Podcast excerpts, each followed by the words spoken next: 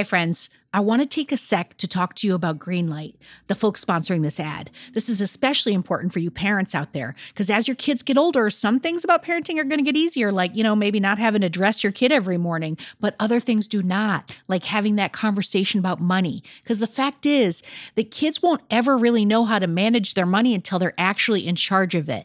That's where Greenlight can help. So, Greenlight is a debit card and a money app that's made for families.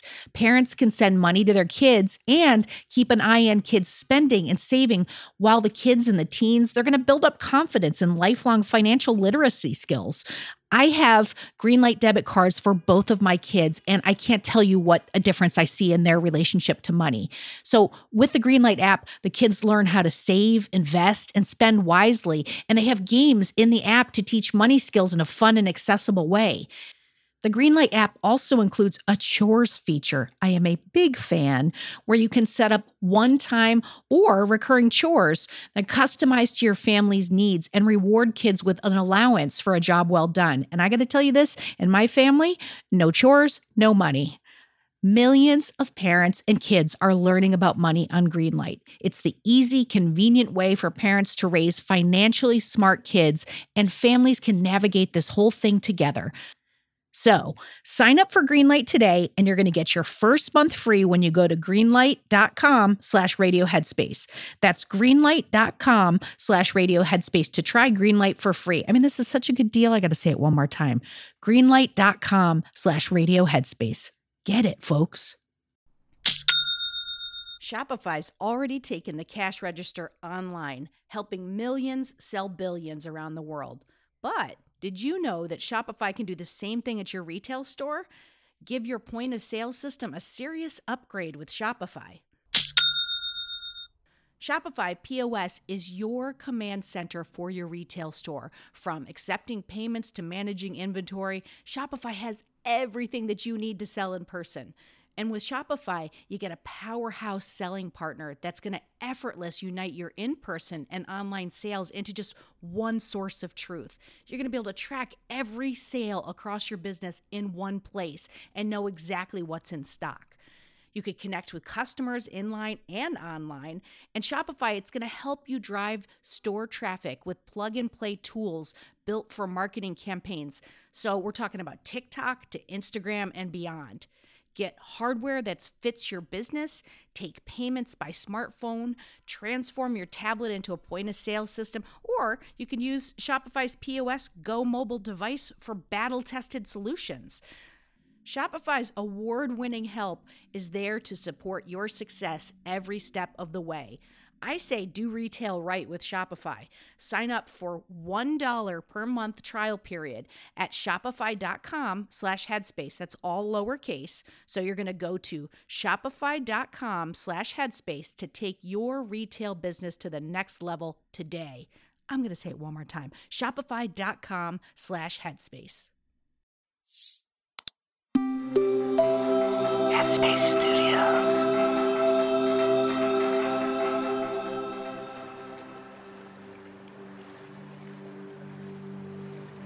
Hello, it's Eve here. Welcome back to Radio Headspace and to Thursday. Have you ever heard the phrase, what goes around comes around? Or, karma's a bitch? Perhaps you've used them yourself. I know I have. Over the last few days, I've been sharing some of the tenets and philosophies embedded in the traditional teachings of meditation and mindfulness. In other words, we've been exploring the mind and looking at some practical ways to improve our health and well being, as well as learning about the mind and our behaviors. Today, let's talk about the concept of karma and how it's often misunderstood, but also how it can help us lean into skillful action. In life, the decisions we make all have consequences. You may have heard the word karma used in many different ways. Maybe you've heard someone saying, oh, that's good karma, or that's bad karma, but it can be easily misused. Based on what I've been taught, it revolves around taking wise or skillful actions, actions that are skillful, beneficial, and ethical, as well as ones that promote personal and social well being. So let's take a second to talk about so called bad karma. I think we can all agree that we should avoid doing things that cause pain and suffering to ourselves and others. But being human is messy, and we don't always get it right. I think this is where the term bad karma can be sometimes misused or misunderstood. This idea that if you do something bad, then something bad will then happen to you. Instead, it's more about when we take unskillful action, we can get caught in a loop of negativity. That, in and of itself, is a form of suffering. On the flip side, the term good karma can also be a little misunderstood. For example, I do something nice for someone and then hope that the good deed is then returned to me. There is this expectation that something good will happen in return, and that's not really what karma is about. When we talk about karma, it's more centered on values that we hold ourselves accountable to, like Am I treating myself and others with compassion? Am I respectful? And do I keep an open mind and try not to cast judgment on others? I love the analogy of planting a seed when it comes to talking about karma or skillful action. When you plant a seed, you know that it will take some nurturing. You have to look after it in the right way to cultivate it. When it comes to actions that we take in our life, are we planting positive seeds of karma? I think a good sounding board when it comes to talking about karma is how is it making you feel inside? Are you ignoring your gut instinct? Are you following the actions of others because you feel you should, or you feel the pressure to?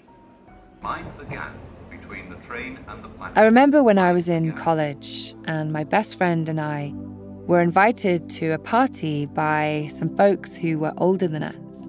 I remember thinking to myself, oh my goodness, they must think we're so cool. Anyway, we went to this party, and one of the girls who invited us asked if I wanted to go with them to this gig, but they only had one ticket, so my friend couldn't go with me. Instead of being honest, I lied to her and said I had to go home. The worst part is, she knew I was lying and left feeling really rejected by me. Needless to say, I didn't enjoy a second of the gig because I felt so guilty about lying to my best friend. It was a pretty harsh lesson for me to learn, and it took a long time for my friend to forgive me. I knew deep down that what I was doing was wrong.